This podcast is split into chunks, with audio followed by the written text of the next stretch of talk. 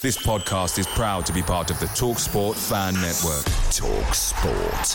Powered by fans. And there it is. That's as good as it gets on this stage. Nissan Townstar EV strikes again. It's an unstoppable van. Unstoppable. Just fantastic. You can actually see the Pro Pilot technology in action. Effortless parallel parking. It moves with all the confidence that comes with a five year warranty. And with a bench full of all star van experts, there's real strength in depth here. That's all star quality. Search Nissan Townstar EV and visit your local All Star Van Centre to see for yourself. Terms and conditions apply. Five years or 100,000 miles, whichever comes first. ProPilot is an advanced driver assist technology. Driver's responsibility to stay alert, drive safely, and control vehicle at all times. The TalkSport Fan Network is proudly supported by McDelivery, bringing you the food you love. McDelivery brings a top tier lineup of food right to your door. No matter the result, you'll always be winning with McDelivery. Order now on the McDonald's app. You can also get rewards points delivered too so that ordering today means some tasty rewards for tomorrow. Only via app at participating restaurants 18 plus, rewards registration required.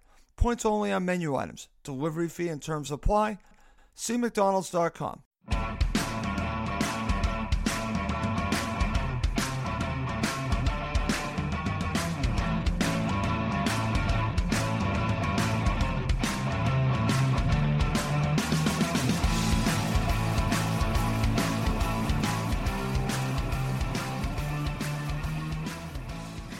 And welcome again to Cottage Talk. I am Russ Goldman. Joining me right now is Emilio Danello, and our Fulham legends are back Gordon Davies and Rob Wilson. In this episode, we're going to talk about the season so far for Fulham, which again I think has been a huge success. I'll get the thoughts of Emilio and then, of course, Rob and Gordon, their thoughts as well.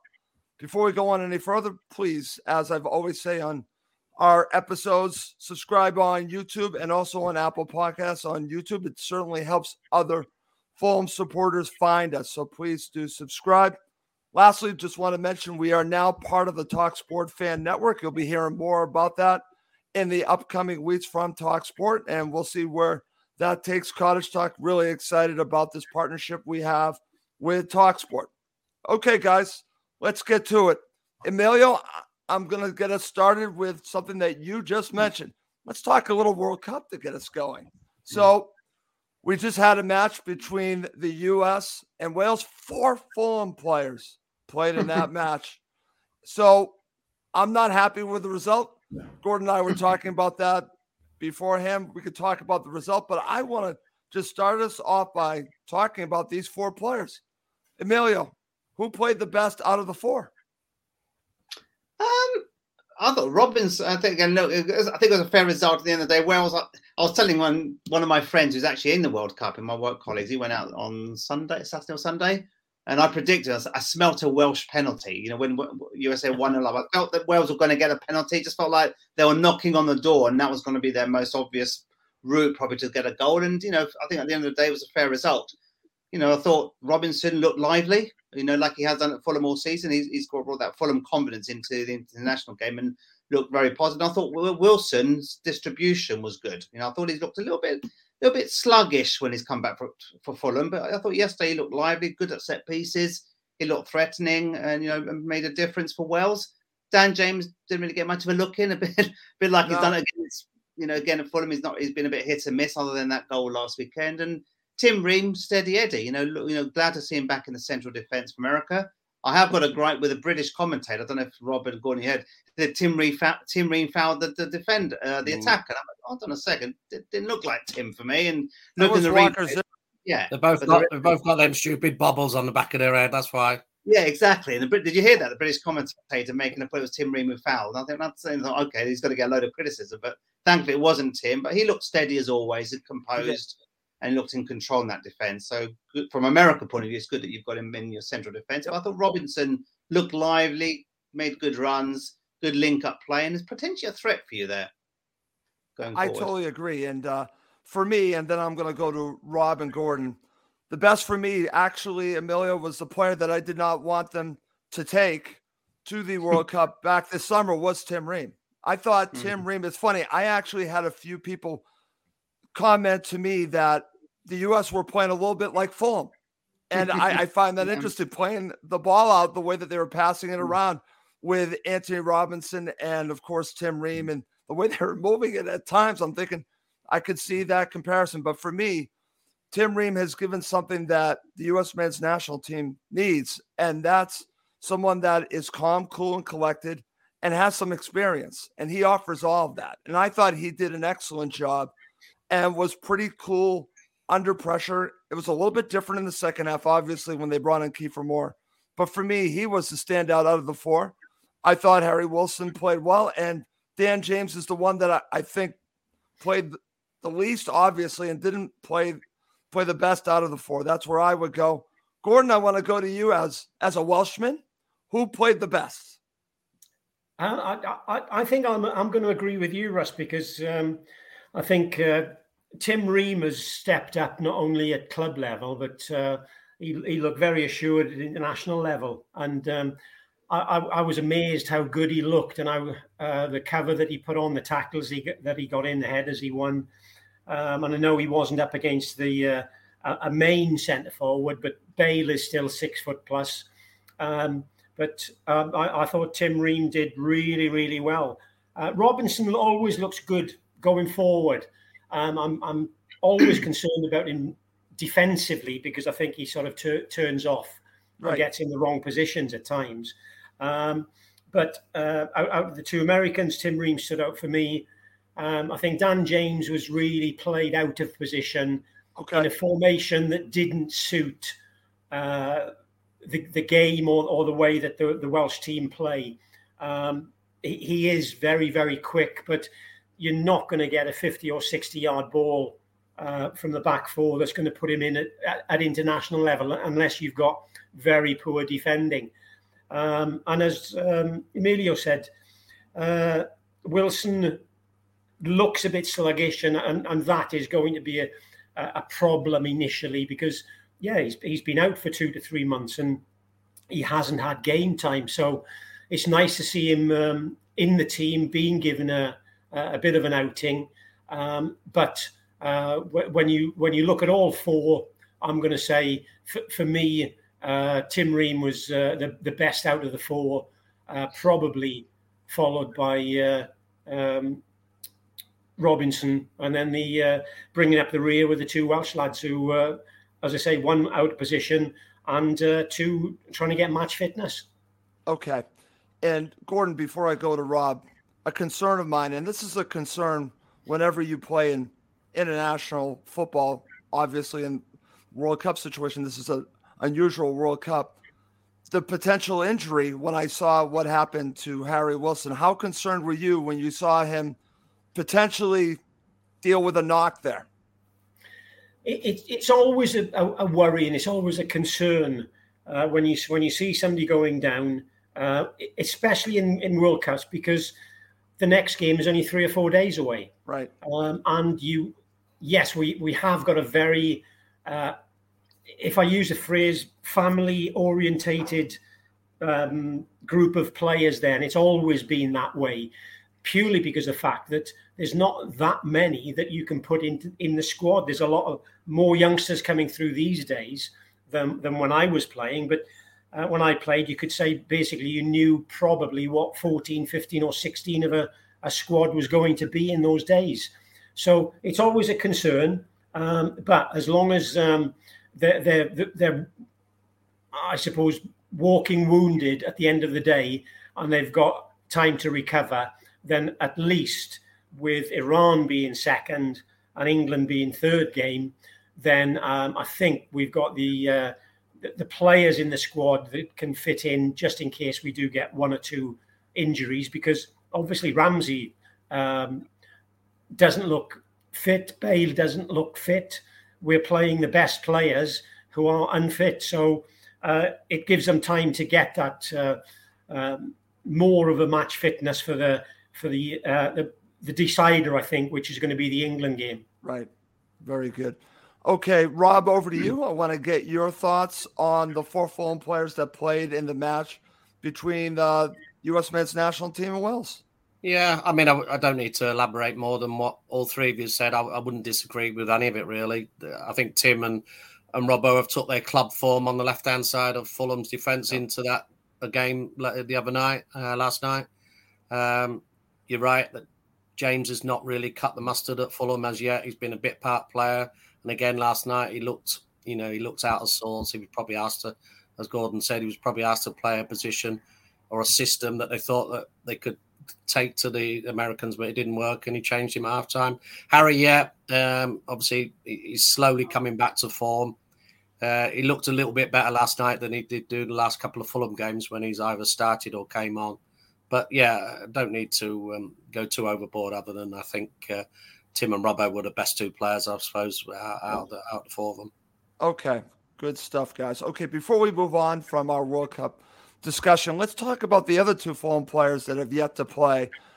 And uh, Gordon, I'll give you first crack at this. Let's talk a little bit about Palhinha because uh, when we talk about player of the season for Fulham, I think it's him, but we haven't gotten there yet. But I want to get your thoughts. He might not might not even start for Portugal. Then we got Mitro. So I want to get your thoughts on the whole Mitro situation with Serbia, and then of course your thoughts on Palhinha. It's, um, it, I suppose, it's disappointing for Mitro that he's picked up this foot injury, and he's, well, according to reports, he's going to miss the their first game, which is Brazil, right? Which is probably the the, fir- the, the first game that he would have wanted to have played in. Um, and then it really, I suppose, after after the first game, do they need to take a chance with him to put him in the team? Um, even though he is the, the, the record goal scorer, uh, they may be looking to uh, the knockout stages rather than just getting through the, the, the group stage. So um, it's going to be interesting to see how um, he's played, whether he's in the starting 11 or whether he's going to be a sub and be brought on in case they need uh, uh, a goal, as they did when they played Portugal in the sort of the qualifiers. So it's um, it's going to be interesting to see how how he does, because I suppose this is the next stage for him. Um, I think he's already silenced some critics who've said that he can't score goals in the Premier League. Um, he's got the, a better set of players with him now that are creating chances for him right. in the League, and he's getting on the end of uh, stuff and, and, scoring goals. So if he has a uh, my, my concerns probably with Mitro is if he has a very good World Cup, um, then do some bigger clubs come calling not only in the, the January transfer window but oh. at the end of the season? And um, it, it, it's strange when about a fortnight ago um, I read an article that he'd done in an Italian newspaper that he said that uh, he really liked the two clubs that were playing each other that weekend because he, he really liked the, the, the noise that their supporters generate, and that was um, Roma and Napoli. Um, and I just thought he started scoring goals in the Premier League. Has his agent now said, now you want to start making you, you, your noise made about foreign clubs because people are taking notice of you. So I honestly think that the World Cup is a very big stage for Mitro and um, one which, um, from a Fulham point of view, could see him leave the club, which obviously I don't want. Um, even though he is chasing my goal scoring record, I want him to stay here um, and, and score 20 goals this season, and if he can, 20 goals next season as well. You are a true gentleman there, Gordon Davies. A true gentleman for saying that. Over to you, Rob. I want to go, go over to you and get your thoughts on the Mitro situation. Feel free to share your thoughts on Palhinha as well. It's uh, been hard because uh, if we look at the last match for Fulham against Manchester United, I'm convinced we'll, we'll never know that if Mitro plays and some of the other injured players were able to play, I think Fulham win that match, not just get something from it. I think they win. But it's a a difficult period for him. I, I wish him the best in the World Cup, and I expect him to play. Question will be how much will he play? Gordon, I mean, I'm sorry, Rob. What are your thoughts? Yeah, I mean, obviously disappointing. He picked that sort of foot injury up. I think he was playing for it with a couple of games, you know. So I think he was just making sure he got through to the one but last game, league game before the, the squad was announced. He, I think he'd set his out on the World Cup, so I think that's why we left him out of the that that game. And I understand he was in Serbia having treatment the, the build up to the Man United game anyway, so he was never going to play for us. So it'd be interesting to see, as Gordon says, uh, uh, rumours are that he's out of the Brazil game, but you know, you never know until you know whenever they're playing. I'm not sure what part of this week they are playing them, but yeah, they might they might just use that as a, as a, a write off game and keep him for game two and game three. I'm think you, I, we all know Mitro, and I think if he's 70 80 percent fit, he will play for Serbia. Right. Guaranteed. They will not wait and carry him till the knockout stage because we've seen mistakes today in, in groups, and, and you know you can't predict. So I think he'll play whether he's 70 80 percent. I think he's a type of lad that'll seems to you know he'll put his hand up to play for Serbia anytime. So um, yeah, I just hope he, he, he cuts the mustard. He, he, performs like he has been in the league. You know, I'm, I'm not that worried about you know all the big clubs chasing him. As far as I'm led to believe from good sources, he's he's very very happy in London. His kids are in school. He's getting paid a nice big fat wage. You saw the Twitter. Uh, Cape Tony came out the other day saying that he had to convince him in the summer to keep yeah. him to keep him, which is 100% true. I, I, know for a fact that's true. So, you know, I mean, eh, his agent will be just trying to bum him up. And, you know, we've seen it happen two or three times in the last four years. Mitro's got five year contracts and they've been ripped up in year two and he's been given more money and, and signed a new five year deal. It's happened twice. So when other clubs have come sniffing, and I'm sure, you know, if that came along, and it depends how ambitious he is, you know, I mean, he's still a young lad, you know what I mean? We forget how young he is You know, he's still got years ahead of him to go and try Europe, and whether it's Italy or Spain or wherever. Um, but yeah, I'm just hoping he, he you know, he, he, stays fit, comes back. Fulham's my priority, not Serbia. So I'm just hoping when he comes back at Christmas, he's not done any further damage, and he comes back, you know, all guns blazing. In terms of Palhinha, I mean, he has been our best, and we'll probably go on to talk about it later on in the, in the show. But by far, the stats don't lie. He's been the best midfield player in the country in this, you know, uh, by a long stretch, you know, in terms of his defensive tackles and and and, and breaking up a play, etc., etc. I think as when I saw him in in, in Portugal in pre-season, I, I, liked it. I liked his stature, the size of him. You know, read up about what he'd done. excuse me, and um, yeah, I thought he'd be a steal, but he's, he's turned out to be more than a steal. I think he's just absolutely immense player to watch. Okay, excellent. Over to you, Emilio. Thoughts on Mitro? It's funny because uh, Rob read my mind. Nothing against Serbia, but I care about what he does for Fulham. So I want him to come back healthy. That's my number one concern with Alexander Mitrovic. And uh, interesting stuff from our two Fulham legends talking about the future of Mitro. If he has a great World Cup, does that up the ante? Who knows? And uh, when I heard uh, Gordon say Napoli, um, my ears perked up because I'm, I was thinking Emilio's ears might have per- perked up a little bit there too as well. So I want to get your thoughts on Mitro and also Palhinha. Yeah, look at Mitro. A player's career completely changed around in two years. You know, his confidence knocked to pieces. Parker just stuffed, you know, kicked the stuffing out of him completely. Look at where he is now. You know, flying high in the Premier League. You know, playing for his country in the World Cup. You know, potentially against. I don't think he will start tomorrow against Brazil if he's not 100% fit. I agree with Rob if he's 80% fit he will want it enough to want to just show himself what he's capable of doing on the world stage. But this is a very open group. You've got Cameroon and no pushover and Switzerland we know are very difficult to beat. So I, I, I, probably see Mitrovic being rested tomorrow and then give themselves the best chance to uh, to get something out of the next two games and qualify into the knockout stages.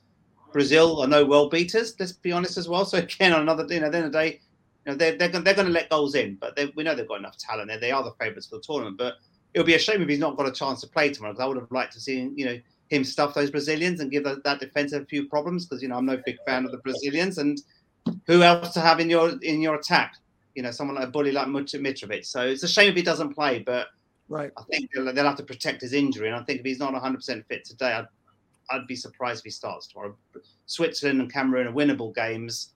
Get six points from those two knockout stages, and the world's his oyster. So I think I'd agree with you guys. I think uh, his Fulham career and his full in his Fulham state of health is more important. We would have beaten Man United if he was playing, even if it was just him playing last weekend. We would have beaten them.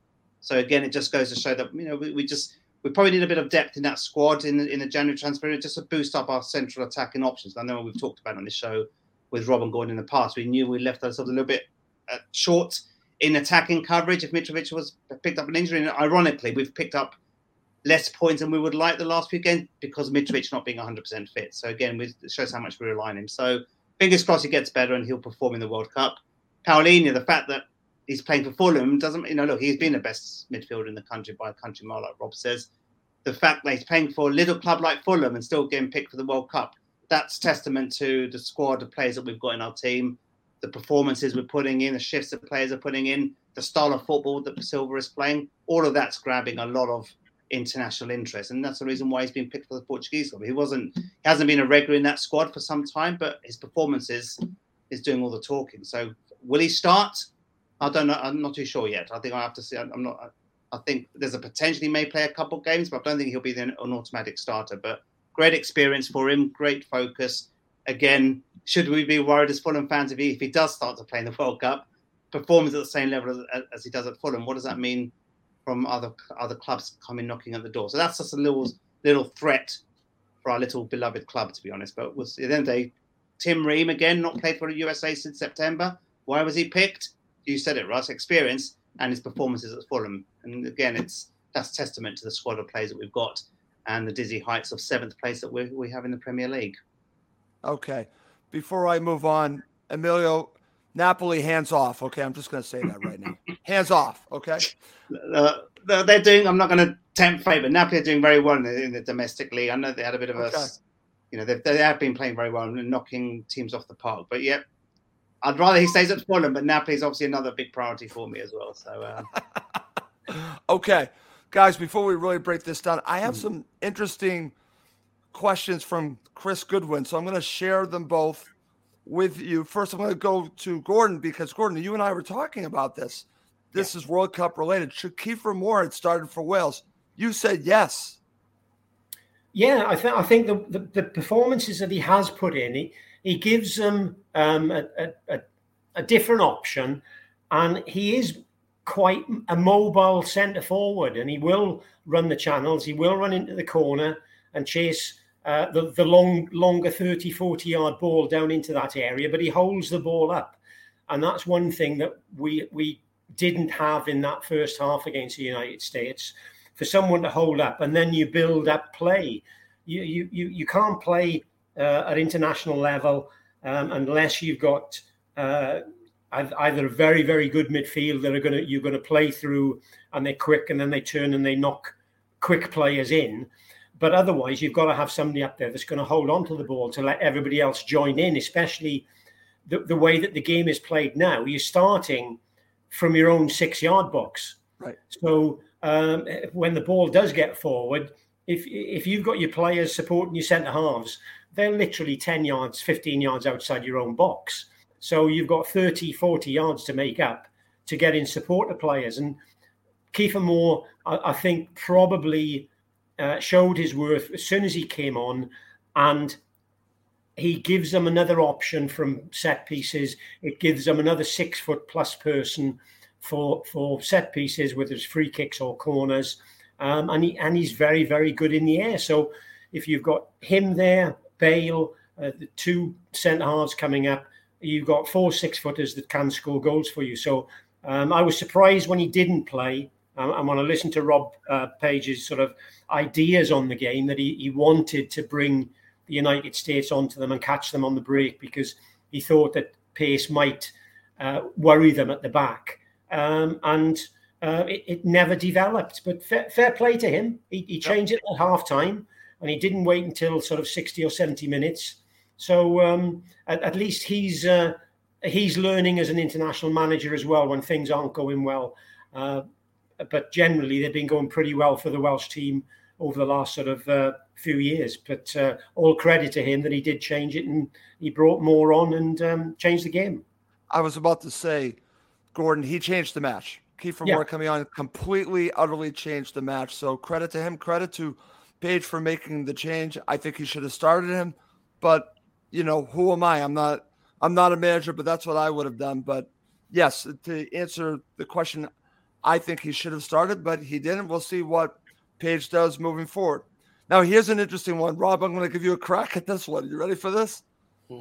With Cristiano Ronaldo being a free agent, do you fancy him as a signing for Fulham to back up Mitro? Do you think Fulham would would even remotely look into this, Rob? No.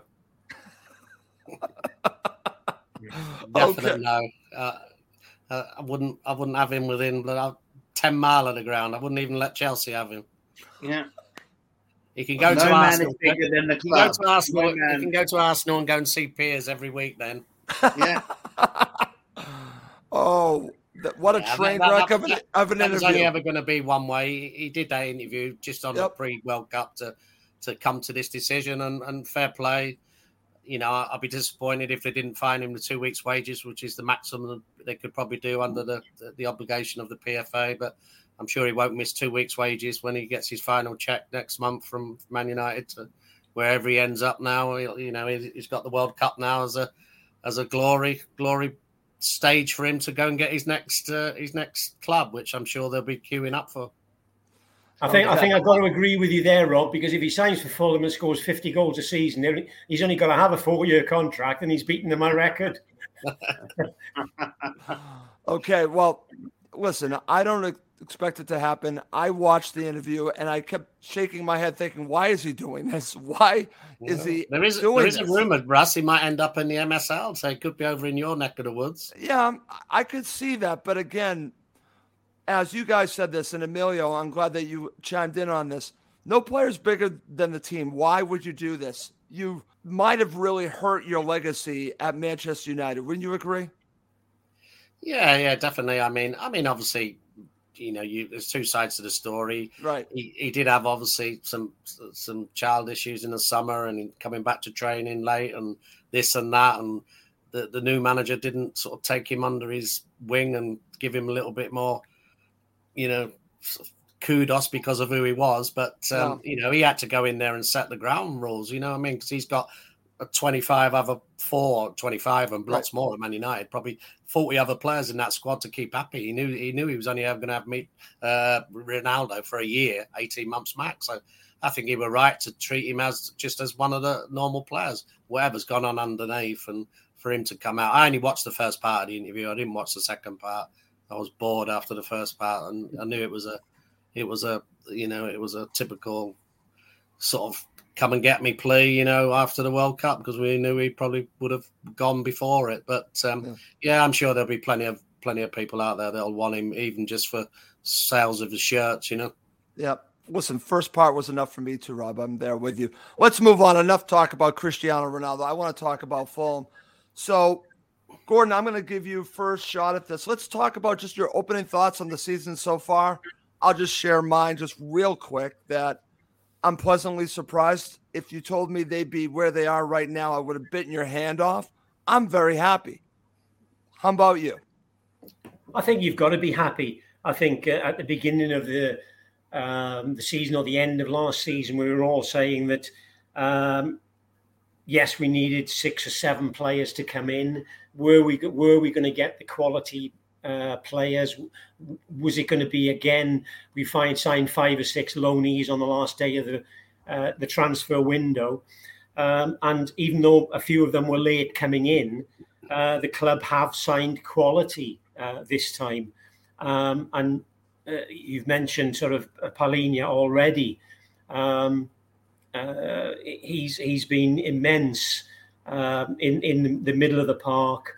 I think he's given Harrison Reed uh, a new lease of life because when you start when you think about the lead game, the Leeds game, and um, Harrison Reed is, is is in the six yard box or, or, near the six yard box, beating a player and pulling it back. He wasn't anywhere near the the, the 18 yard box last year, so um, he he he's sort of brought the best out in Harrison Reed at the moment. Um, and as Rob mentioned earlier, the stature on on the guy he scored a fantastic goal with his head. He scored a, a brilliant side footer from about 25 yards. So he's got the ability to uh, to get goals for us, which we've struggled um, from midfield in, in, years gone by. So um, you, are you, looking, you're looking at a person there who's certainly enhanced the squad and, and, and the players around him. Um, and where we are at the moment, I don't think any of us looking at the the fixture list would have thought we can get a point against Liverpool. we could have got a point against Man City away. We should have got a point against Man United at home. Um, so you could even be looking at um, two, three, four, five extra points uh, from where we are now. Um, and as Emilio said, the, the dizzy heights of seventh, uh, we're halfway through, or potentially halfway through the season. You might even get um, on another podcast later on. Are we in a position to qualify for Europe? So, it, read my mind. There, it's all there for the taking at the moment, and um, yeah, I'm very pleased with the way things have, uh, have been going this season. Um, and yes, uh, you look at the way w- that we've lost some games in the final minutes, but we've not really been taken apart all season, apart from the uh, the Newcastle game, and we played sort of what, what was it, 84 minutes with 10 men. So it was only going to be one one way traffic that game. So yeah, very very pleased with the way things have gone so far, and now really looking forward to uh, the second half of the season and um, getting a few more wins under, under our belts. Okay, it's funny because at the end of the show, I'm going to ask you guys about what Fulham's approach should be for the upcoming January transfer window, and should they consider maybe a different approach going forward to potentially get themselves into Europe. That's very interesting. I was thinking that, Gordon. I'm glad that you mentioned that because I don't think it's as far fetched as maybe some would think to go for Europe. So I'm glad that you mentioned that. Especially when you do look at the uh, the league tables and you, are looking at a situation where some of the teams that are finishing in the top six, top eight are in the bottom eight. So uh, there's a lot of strange results going on this season, and as long as we can still keep picking up points against, I've always said we, we are in that ten team league, but I tell you what, we, we're in a a, a 14 or, or, or maybe a 16 team league at the present, the way things are going. That's great. Rob, over to you. I want to get your opening thoughts so far on Fulham season, and I'm going to add a little wrinkle to it. So I'm glad that Gordon mentioned some of the results that maybe could have gone Fulham's way. So give me your thoughts on the season so far. But I also want to ask you this question. I actually put this on on Twitter should Fulham actually be higher up the table at the World Cup break, based on what Gordon yeah. was talking about? There was an opportunity there, a few opportunities that Fulham could actually be higher up the table. Uh, most definitely, yeah. I mean, just to echo what Gordon says there, yeah, it's been a nice surprise how we've approached the season this year and the results, other than the Newcastle game, we haven't got, you know, we haven't got turned over. We should have, we should have got something at Arsenal. We should have got at least a point at Arsenal. Tottenham, we could have easily got a point as well. I know it, sort of we got a late goal to make it three two, but there were two games. Manchester United, we should have won that game. Never mind losing it. I mean, we. My only concern in when I, when when I see we are conceding late goals is you know is he going to address that to see games out and close games out instead of you know substitutions that he might have made in that last 10 15 minutes or i don't know what sort of concept he gives them that when when it's one or is he going for the winner you know, you think back to the goals that we have conceded. Arsenal was a, a bit of a keeper's mistake, I think. I know it could have been a VAR and a, a handball, but I, as much as the keeper had saved us a couple of times, I still blame him for that Arsenal goal. I think he should come and punch that, take okay. everyone out. Tottenham was a little bit different. Man United, which definitely should have got a point. So, you know, in real terms, yeah, we could be sitting another three or four points further up the table, but hey, oh, if you'd have if we'd have had this conversation, which we did, we would be having this before the World Cup break would have been where we are today. I, I would have I would have snapped your hands off. And you mm. look at the players that you know we've had some injuries: Solomon, Kebano, Wilson, all wide players that have you know uh, have had well, two of them have, are going to have long term injuries, and obviously uh, one's on the way back now.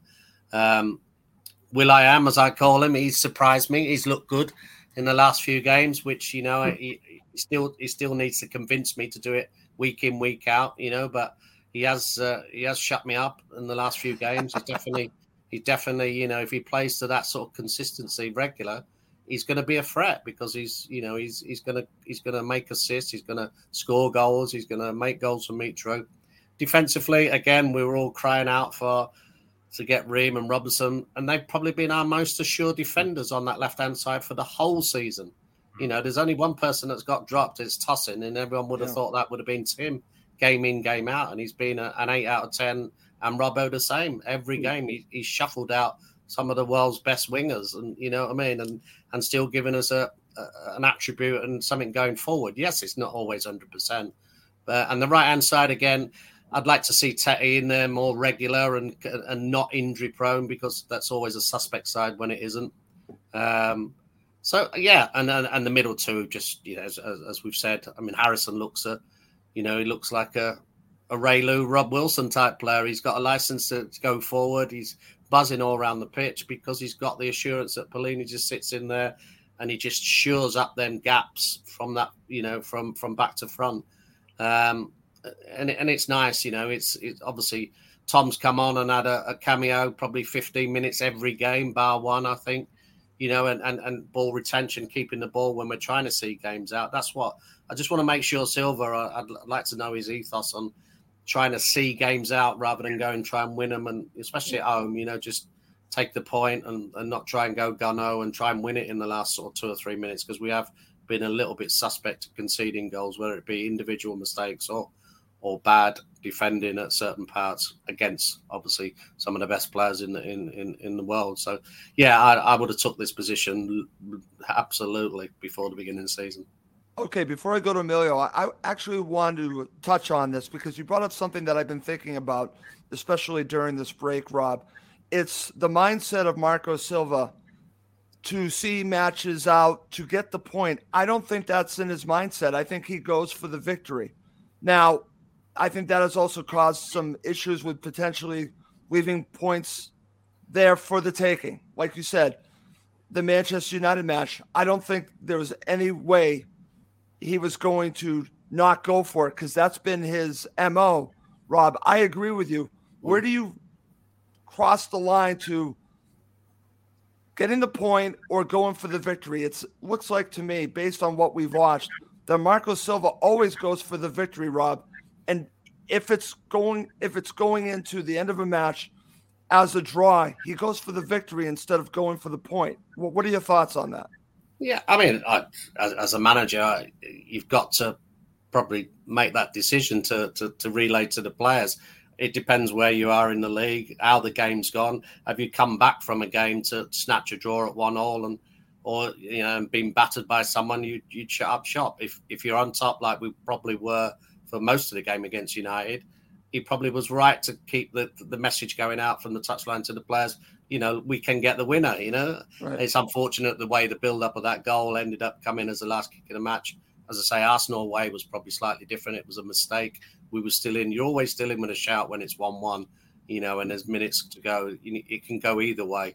But I just, I don't know from first hand whether how he's, how he, you know, really understands how, what message he sends to the players in that sort of situation do we go for it or do we just shut up shop and be happy with a point? I think that it it, it all boils down to whether you're home or away, I presume, it, and how the game's panned out. Whether you've you're happy with a point or whether you feel, you know, you, you can go and get them by the juggler and get the, the extra two points. But uh, I, am sure he's got a he's got a mindset of how he does it, and obviously, um, you know, he, he's he must have done it right most of the season because of where we are today. Even though we're slightly disappointed talking about a few games where we've lost points or could have gained points. How crazy is this, Emilio? We're talking about points that we could have gotten. Yeah. Think about that's where we are on this. Give me your opening thoughts on the season so far. Yeah, and I think yeah we've all we've also agree with the lads. You know, we've we would have taken 19 points at seventh place before the season with our eyes shut. You know, but it's the disappointment is that there's no game other than Newcastle. There's no game that we've nicked a point or undeservedly got points. All the points that we have earned, we've earned through merit. So that's when it makes it slightly even more frustrating. When there's probably about three or four games I thought we should have had more points. I think the Wolves game, I think Mitrovic, you know, we, yeah. you you don't get many penalties in the Premier League. You've got to take those chances. Arguably, that's two points dropped. Arsenal, I didn't think we were good enough for 90 minutes, but like Rob said, it could anything could happen when it's one-one. But uh, you know, at the end of the day, that's a free sh- a free hit against a big team. They're obviously top of the table. The fact we held them almost for 90 minutes is testament to the way we're playing. But I saw the Wolves game has dropped points. Everton game, I thought at home, Pickford was in inspired form, but again, a fully fit Mitrovic probably would have, you know, would have taken chances and we would have got three points there. And the last two games are against the Manchester team. I think, you know, Marco Silva's a bit of naivety there. Again, he'll learn from that Yes, you said it, that, that's the way he play, but Man United, that's I don't remember for many years a stadium to go completely dead silent when we consider the death.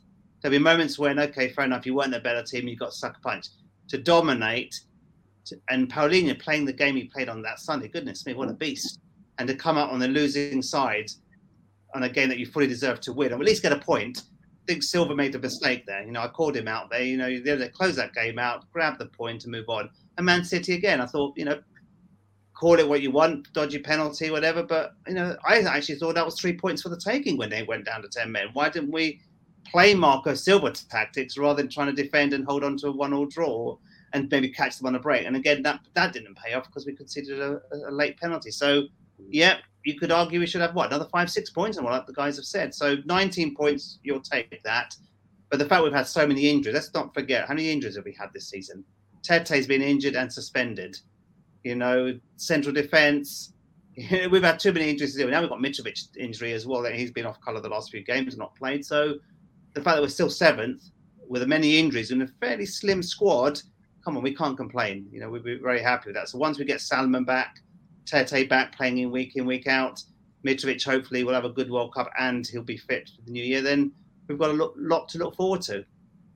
Okay, excellent stuff. Okay, coming up next, we're going to break down the team, our thoughts on how they've all played in the season so far. And there it is. That's as good as it gets on this stage. Nissan Townstar EV strikes again. It's an unstoppable van. Unstoppable. Look, Just fantastic. You can actually see the Pro Pilot technology in action. Effortless parallel parking. It moves with all the confidence that comes with a five year warranty. And with a bench full of all star van experts, there's real strength in depth here. That's all star quality. Search Nissan Townstar EV and visit your local all star van centre to see for yourself. Terms and conditions apply. Five years or 100,000 miles, whichever comes first. ProPilot is an advanced driver assist technology. Driver's responsibility to stay alert, drive safely, and control vehicle at all times. Away days are great, but there's nothing quite like playing at home. The same goes for McDonald's. Maximize your home ground advantage with McDelivery. Order now on the McDonald's app at participating restaurants 18 plus. Serving times, delivery fee, and terms apply. See McDonald's.com. Okay, guys, let's get to it. Emilio, I'll give you first crack at this. We're going to go through the different positions, and then when we get towards the midfield and, of course, up front, I will let our Fulham legends break that down. But let's start with the goalkeeper. Give me your thoughts on the job of Bernd Leno so far. Very strong, positive, and a good signing. That's been again a bargain signing. If he if we bought him for as cheap as we claim to have bought him, he's a significant upgrade to Rodak. I know we all love Rodak. He's done a good job for us over the years in the championship, but no one can doubt the fact that Leno is an upgrade. And I think we've got a good leader at the back of the defence who's commanding his box well. He's made a couple errors, but, but all keepers do. But overall, I feel much more reassured in being in goal. And you know, he's saved us in a few games as well. He saved us a few points, which all count at the end of the season, especially when we're sort of, you know, every point counts. So great signing, great negotiation from Tony Khan, and yeah, I think he's got a good future ahead of him at Fulham. Okay, excellent. All right, Rob, I'm going to go to you. Let's talk about the fullbacks because you've already mentioned a little bit about Jedi and, of course, Kenny Tete. So I want to get your thoughts on, especially the Tete situation. I think that's the more worrisome situation that Fulham have right back because I don't know if you can count on him when he can play. I think he can play at a Premier League level. What happens when he can't play? Nothing against Bobby De Cordova-Reid, but I think it actually hurts you in another way because it takes away an option for you up front. Because I think Bobby De Cordova-Reid can do it all, but I think he's more valuable to you up front. So let's talk a little bit about your thoughts on the fullbacks. Yeah, I mean, obviously, I think the left hand side Robbo's been superb as we as we all doubted him as as we did at the beginning of the season on the left side. Me with, too. With Tim and, and and and he's done he's done exceptionally well. Yes, he still resorts to the odd bad pass or crazy chicken. He loses his head, flies around like a lunatic and loses. But I think this year he's he's thought more about his defensive starting position. I watch him quite properly now sometimes, and I thought, well, he wouldn't have done that last season. He, he, he seems to have learned the mistakes. I think whether we've took him aside in coaching, in training, and say, well, sit in there and don't bomb forward until we've got good possession, or you start to see it build up across the the, the midfield too, and getting out to that left side. Um, so yeah, the right hand side is obviously been a worry because Tete's, you know, I, I don't think you're ever going to get 38 games a season out of him because of the way he plays. He just looks that he's an athlete, but he, he looks a sluggish athlete. He looks tired when he makes a run. It takes him a while to to get back, and he looks like he's always on his haunches and, and struggling to get breathe it back in to get ready for the next one. You know, I like him when he's on the ball. I think he's pretty pretty safe.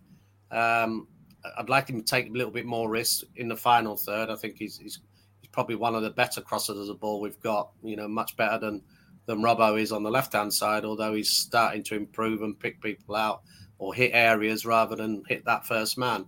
Um, Bobby, yeah, I don't like Bobby playing at right back. I know he's an adaptable. I thought he was Leeds away. He was absolutely shocking, and I, I, I, I, I said he should have come off at half time. Obviously, stayed on and ended up scoring one of the goals, but he was causing more problems for us than than he was doing, you know, doing well for for the team. And because he was a, you know, basically he's, he's been a number nine, he's been a ten, he's been a seven, he's been eleven. Now he's a two. Like he plays, he's too adaptable, and then you get tarnished with that brush as a player sometimes. You know, I know he's he's lucky and he's staying in the side at the moment because Silva's putting him here, there, and everywhere. But I wouldn't want that if I was a player myself, because you'll end up you'll be you know someone will always come along who's better you in in that position and you'll get you'll get pushed sideways so yeah that's an area that i think we need to probably look to strengthen uh, uh, you know we thought we'd sign the other guy uh, he came on at tottenham i felt sorry for him when he he came on at left back and give that first goal away so, and he never recovered since then Mbabu. so i mean I, I, I really don't know we, we need a right back definitely i think totally left back i think we're all right but i think we need a, a proper recognised back and i think you know these days I think you can pick them up in the you know in a January window. Hopefully, someone who's going to fit in and, and, and play that role. We definitely need some depth in that in, in that area. Okay, I totally agree. It's funny because I've wanted them to play Mbabu, but there's a reason why he's Silva's not playing. He doesn't trust him, so I think you need to get a right back in the uh, January transfer window. Okay, Gordon, back over to you. I want to get your thoughts on the center backs as a striker. I'm curious your view of the three that have been playing and Duffy hasn't been playing that yeah. for whatever reason he hasn't. So I, I think the focus should be more on the three that have, and the decision by Marco to really now start featuring Diop and Tim Ream. And uh, if you would have told me at the beginning of the season that Tim Ream would be your starting center back, I, I would have wouldn't have believed it. But he has proven me wrong. He's played fantastically.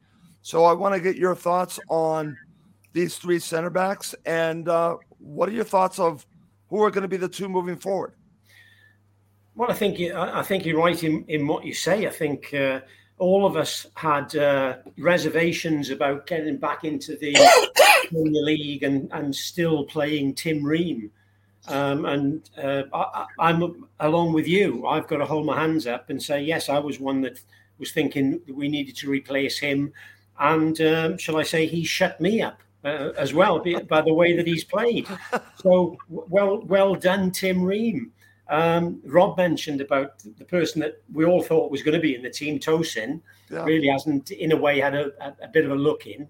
And Issa Diop, who, when he came in for the first, I think his first game was in that um, uh, FA Cup tie when him and Duffy played, and they they just looked as though they hadn't even played a game together. Never mind uh, 200 games or 300 games uh, previous to the, that game. So uh, both of them had a, a, um, a, dodgy start, but Silva's put his faith uh, in Diop. And um, even though I still think that when the ball gets played to him, he doesn't look great on the ball, and where other other players, if, if we just go back to to one of our centre halves that, that Rob and myself played with, Tony Gale, if you knock the ball into him, you know he'd probably control it first time, and his second touch would be a pass if needed. Uh, with Diop, every time it goes across to him, you're wondering how many touches is he going to have to get it under control and then pass it. And at Premier League level, you can get closed down so quickly that just that one mistake when a ball's crossed uh, crossed to you um, could could lead to a, a goal. And Tosin was in a bit of that, in my opinion, a bit, a bit of that league where you always thought he was going to perhaps do something that was going to lead to a goal. You go back a few years ago when he was trying to do little Cruyff turns on the edge of the box and got caught out. Um, and when he came into hospitality, maybe a month, six weeks later, I had a chat with him about it in front of all the, the, the Fulham supporters. And I just said, um, Have you learnt your lesson with regards to the little Cruyff turn uh, pullbacks on the edge of the box? And he said, Yes. And then, literally, about three games later, he tried again, got away with it. He got away with it. And I thought, Now, have you learnt your lesson at this level? so, um, I honestly think he's going to stick with those two, Ream and Diop, at present. But um, what the situation is with Shane Duffy, because I think even Rob would class him as a, a an old English centre half. There's no airs and graces about him. Uh, he wins the ball in the air. He's he is a, a big lump. He's about six four, six five as well as the other centre halves are these days. Um, but there's obviously uh, something there that uh, he's not being given a, a, run in the team unless perhaps one or two of those lads picks up uh, an injury. So although we, we have got cover, um, I wouldn't say it's uh, uh, cover that you know that they're going to come in and, and, and, fit in straight away because obviously they've not, if you take um, Tosin and Duffy, they've hardly played this season. So if one comes in, they're going to be coming in cold and you're hoping that um, the training sessions – excuse me, are going to be uh, good enough that they're going to pick up the pace of the game straight away without being caught out early in a game. So I think we're looking um, decent at the back, but I'm I'm I'm always wary that we we're likely to give a goal away, and there's not many games where we go into these days where I'm thinking with the back four that we've got, we're going to sort of keep a nil score line. So we've got to score one or we've got to score two to get a point or to win a game. And um, that's sometimes a tough ask when you haven't got your main striker out there. And we're still trying to find a way to fit Vinicius in the team and get the best out of him because he's a completely different player to Mitrovic. So uh, you've got to play a different style of football if he's up top. Okay, and we're going to get to that in just a few minutes. But over to you, Emilio, and then I'm going to lean on our uh, legends to talk about the midfield and up front. So, just give me your overall thoughts on the defense and uh, very interesting words from both uh, Gordon and Rob on it. Yeah, absolutely. I think they've said everything I would have wanted to cover. I think we are we're always liable to score concede goals. I think that Gordon made the point just a few moments ago. So that's that's always been my worry. The games that we have won, it's testament that we've been like Brentford. We've had to concede two but scored three. It, I'd like to see more clean sheets. I'm not sure we're going to see that with again as a Marco Silva philosophy. You know, it's all about you know attack first and defense second. So we I think we need some defensive reinforcements there. There's speculation about Tosin. I think his contract's due for renewal next year. Is that right? I think his I think his contract's up for mm-hmm. renewal. So again, I think they've yeah. got they've got an extension on it. They've got 12 yeah. months on it. 12 months. So you know. I'm glad to see Diop in there. To be honest, I think you know he, we paid a 50 million price tag for him. He, he should be starting. I think He's giving us good aerial threat from set pieces. I agree with Gordon. He's liable to make a mistake, but then so so can Tim Ream and so can Tosin. I just feel like when to, when Diop's come in, he, he, feels a little bit more assured. I feel more more better on the ball coming forward. I just feel he feels like a more complete defender with more experience. So I'm happy that he's in our starting eleven. Tim Ream, you can't fault him. Look, 35 year old professional mod we thought he was going to be just a dressing room captain, so to speak. You know, keep the dressing room motivated. Look, he's been playing every game, so testament to the guy for his commitments. He had a shocking season the last two Premier League options. This season he's been outstanding. Tete, you know, we know what he's like. and he's conservative, good defensively, but you know he's constantly picking up knocks. And he's picked up five yellow cards as well. So again, he was suspended for one game. And and Robinson, yeah, had a good start to the season, but you know, again, he, he's he's also been making less mistakes, picked up less yellow cards as well. These are all things that are important. We have picked up a lot of yellow cards in our squad this season. I think Khalid getting suspended against Newcastle, and then we know what happened then with Chalobah coming in. So let's let's keep our discipline because it's going to be important for the rest of the season. It's important we don't pick up as many yellow cards as we have done. keep it tight where we can. But I think we need to tighten defence because at the moment, even with Palhinha in the team, we're still conceding two goals again. I've said this before, so great. He's been a rock for us, best midfielder in the country, but there's only so much he can protect that back four. And the fact that we're conceding on average two goals a game, that's just an area of concern, really. But overall, you know, that's probably our weak point, our weak link in our defence. Okay, excellent. Well, let's talk about one of the strengths, and I'm going to go over to you, Rob. And we've already talked a little bit about Palhinha, Reed, and we haven't really talked about Pereira. I think he's been a pleasant surprise. So, uh, as a midfielder, I want to get your thoughts on how this has all worked together. You saw this in Portugal. You saw the beginning makings of Palhinha, but did you see it working the way it's turned out? I think now I have seen why Marco Silva wanted to turn Harrison Reed into the player he's become. It's now worked out really well for him. I think he's grown as a player in this role. I thought he would be in the role that Palhinha was in, but he's mm-hmm. actually thrived in this role, and I think he's become a better player playing with Palhinha. But then, of course, you, like I said, you have Pereira as well. So let's talk about the midfield. I think this is a huge strength for Fulham right now. Yeah, I mean, definitely, them three have been, you know, the backbone of the of the team going forward, as well as defensively. I think Pereira has been again. I was the jury was out with me whether he could come from a team like United and cut it every week. He, he looked looked like he had a sort of that sort of attitude about him when he plays. If he, when he's on song, he looks really good. If it's not going his way, which hasn't happened many times this season, he seems a bit of a sulker. Um, and I wanted to see the consistency, which we have seen this season more times than not than what I originally probably saw at, at Man United. Palhinha, I mean, obviously he's been, you know, we could talk about him for 90 minutes all day long, and I'm sure lots of other managers and players are doing up and down the country regularly. He's he's come in, he's just took this division by a storm. You know, he's like a, what I would say, like a Patrick Vieira back in the day when he bounced onto the scene at Arsenal as a big, strong six foot two, gang, you know, gets his foot in, gets tackles, wraps his foot around people, but can actually play. You know, he can pass a ball, he sees a pass, he's strong in the air. I think he can add goals to his game, even though we're saying he's playing as the defensive midfield player. I think he gets up and down the pitch well. He's going to be good at set pieces.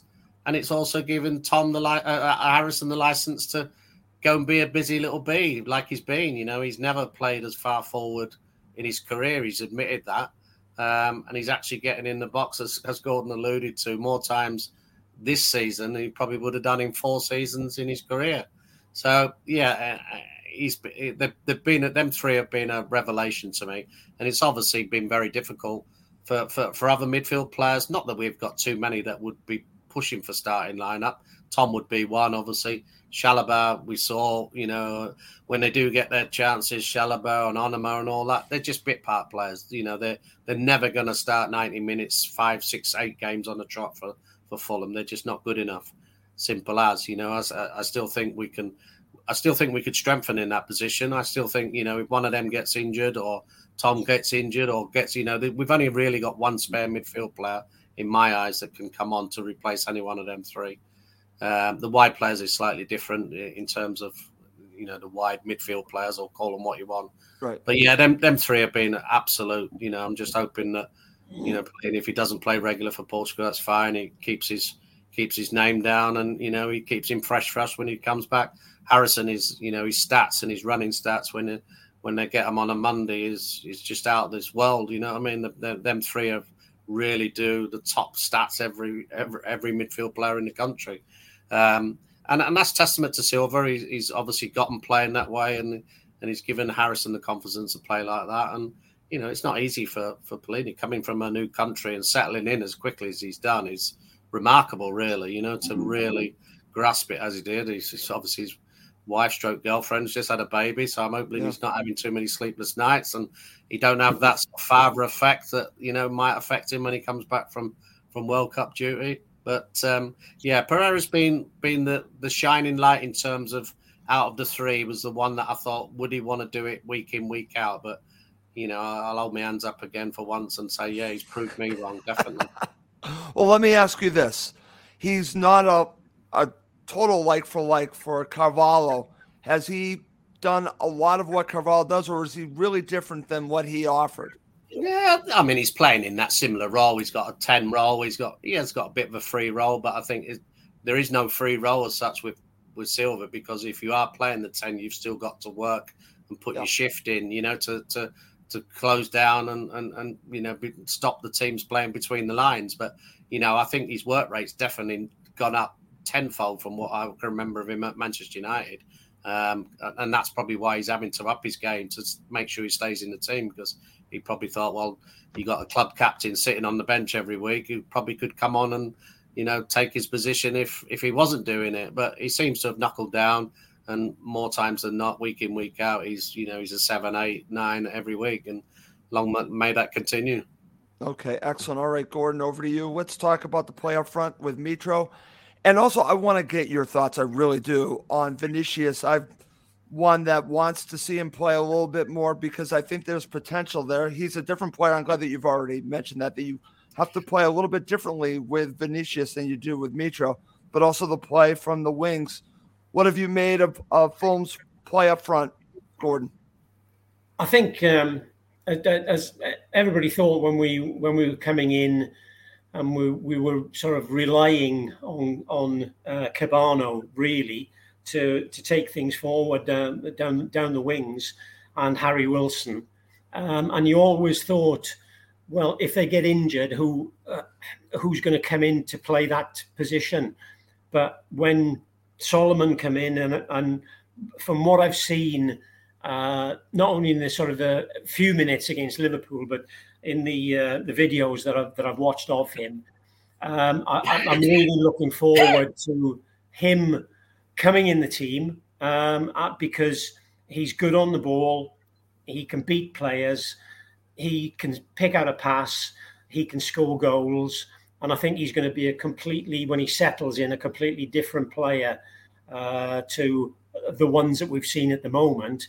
Um, and then we we get Dan James on loan, which um, from from a Welsh point of view, yes, he's, he's he gets game time for the World Cup, but he, he's a, a, again a completely different uh, player because he's got that pace which is going to frighten defenders. And sometimes, if I was to sort of sit him down, he's a type of player that goes at 90 miles an hour from start to finish. And sometimes it, the hardest thing to do is to go at 90 miles an hour. And then when you get in that final third, calm down, and then pick out a pass. Um, but we, have got four wide players uh, plus De Cordova-Reid, um, who, um, as, as, Rob mentioned, yes, he can he can fit in at a, at a right wing back, but ideally, um, I, would still like to see him play um, um, as a second man up front with four four two uh, which we're never going to see with, with Marco Silva. Um, but I think probably a number 10 position would be his best, just getting in and around Mitro and feeding off Mitro. Um, going on going on to Mitro, yes, he's still the mainstay for the team, where the majority of the goals are going to come from. Um, but it's uh, I think that's one position that we may have to look at um, uh, strengthening uh, in the Jan- January transfer window. If not, then definitely at the end of the season. Because as I mentioned earlier, and as you've said, Russ, uh, Vinicius is a completely different player. He is six foot plus. He is a big lad, but he never seems to use that physique to hold the ball up.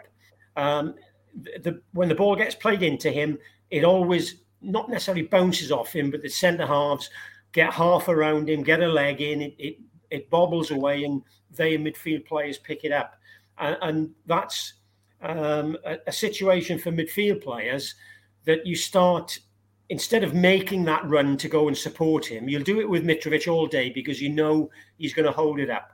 And um, it's like when when Rob played. If it went into Dean Coney, I'd be going one way, but Rob would always be coming in to support Dean because Dean could hold it up. Right. Um, if we have another player up there who doesn't hold it up, you do it two or three, four times, and then suddenly the midfield players, they know it's going into them. They know he's going to lose it. So they don't make that run to support him. And then lo and behold, he holds it up. And then he's 40 yards away from the midfield players. So I think we've got to learn with Vinicius. I think he's got to learn sometimes to come off, spin, and go in behind.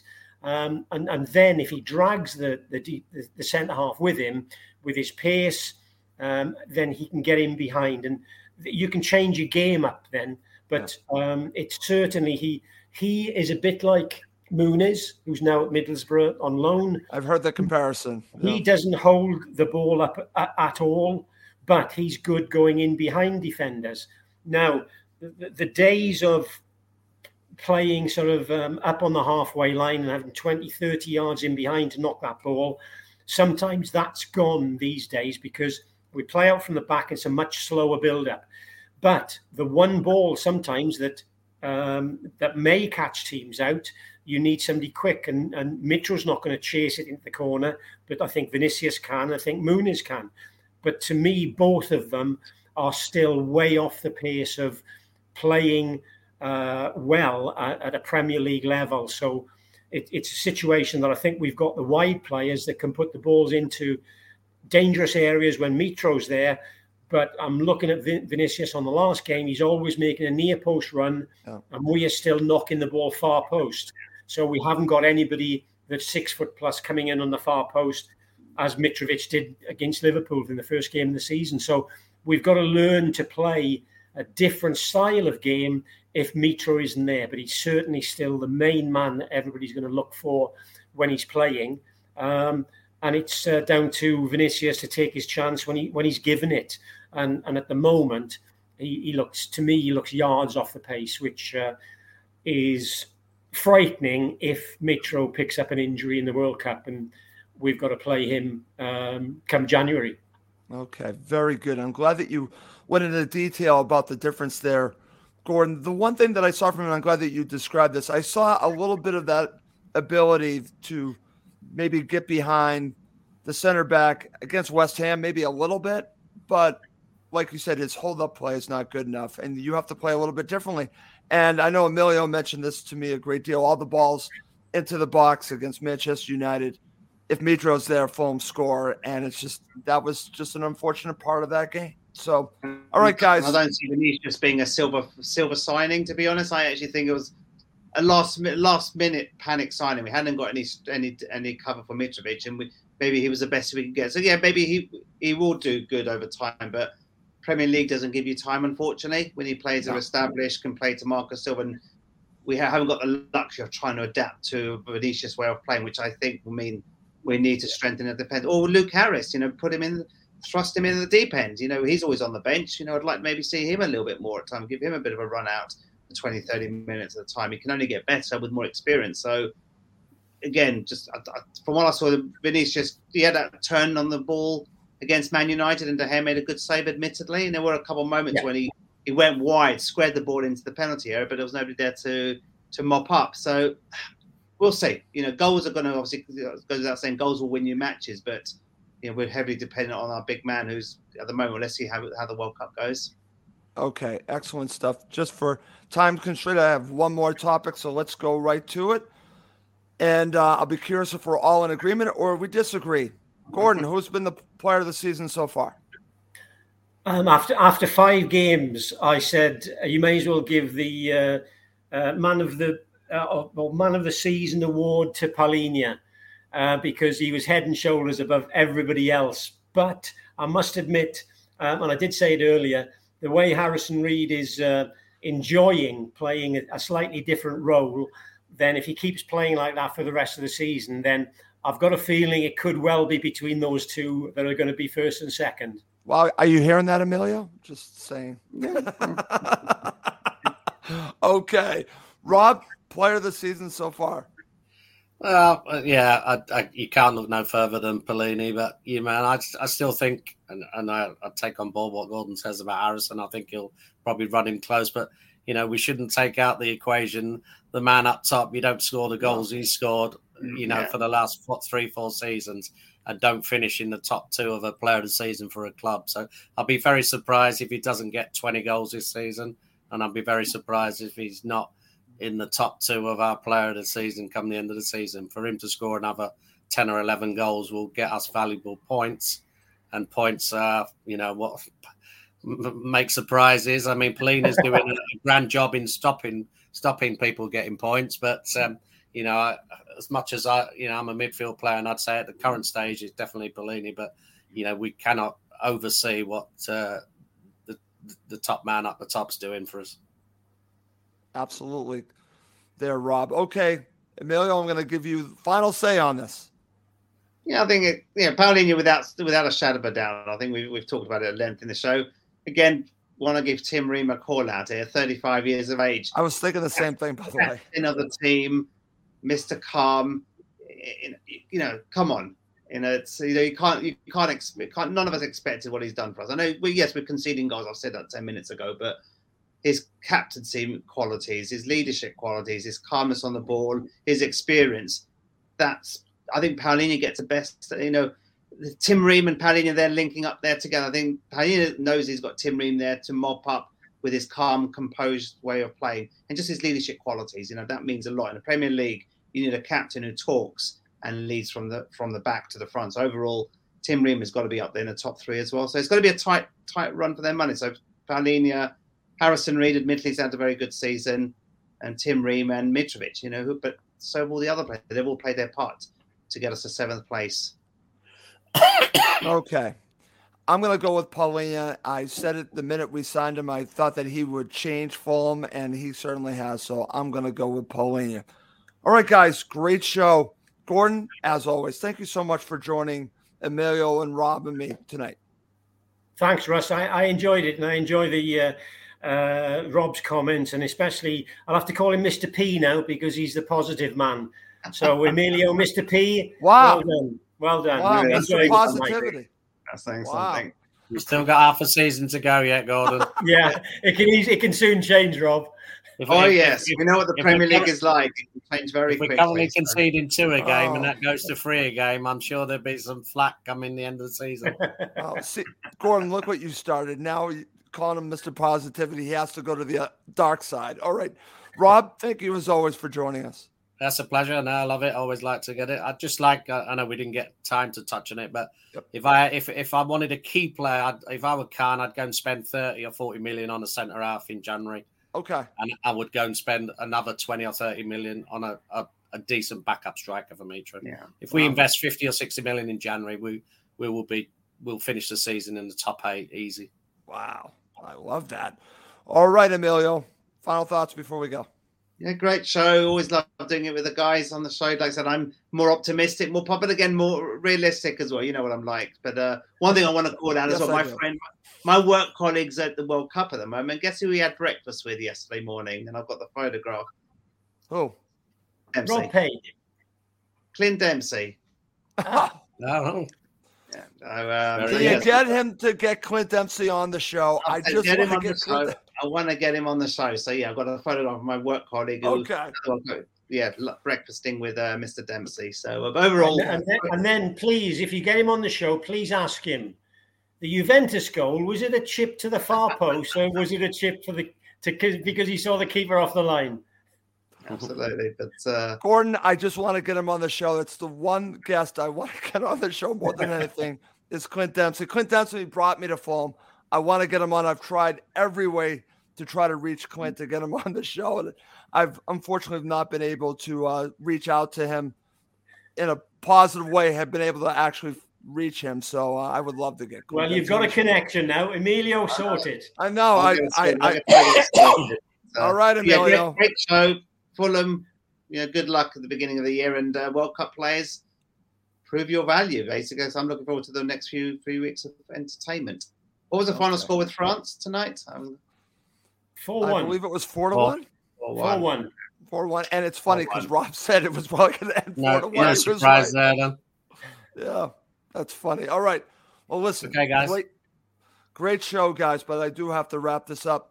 For Emilio, Rob, and Gordon, I'm Russ Goldman. Thank you as always for watching and listening to Cottage Talk, part of the Talk Sport Fan Network. It's the 90th minute, and all to play for at the end of the match. All your mates are around. You've got your McNugget share boxes ready to go. Your mates already got booked for double dipping, and you steal the last nugget, snatching all three points. Perfect. Order McDelivery now on the McDonald's app. Are you in? I know I'm in. At participating restaurants, 18 plus, serving times, delivery fee, and terms apply. See McDonald's.com. And there it is. That's as good as it gets on this stage. Nissan Townstar EV strikes again. It's an unstoppable van. Unstoppable. Look, Just fantastic. You can actually see the Pro Pilot technology in action. Effortless parallel parking. It moves with all the confidence that comes with a five year warranty. And with a bench full of all star van experts, there's real strength in depth here. That's all star quality. Search Nissan Townstar EV and visit your local All Star Van Centre to see for yourself. Terms and conditions apply. Five years or 100,000 miles, whichever comes first. ProPilot is an advanced driver assist technology. Driver's responsibility to stay alert, drive safely, and control vehicle at all times.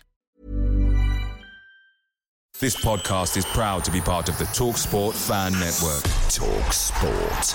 Powered by fans.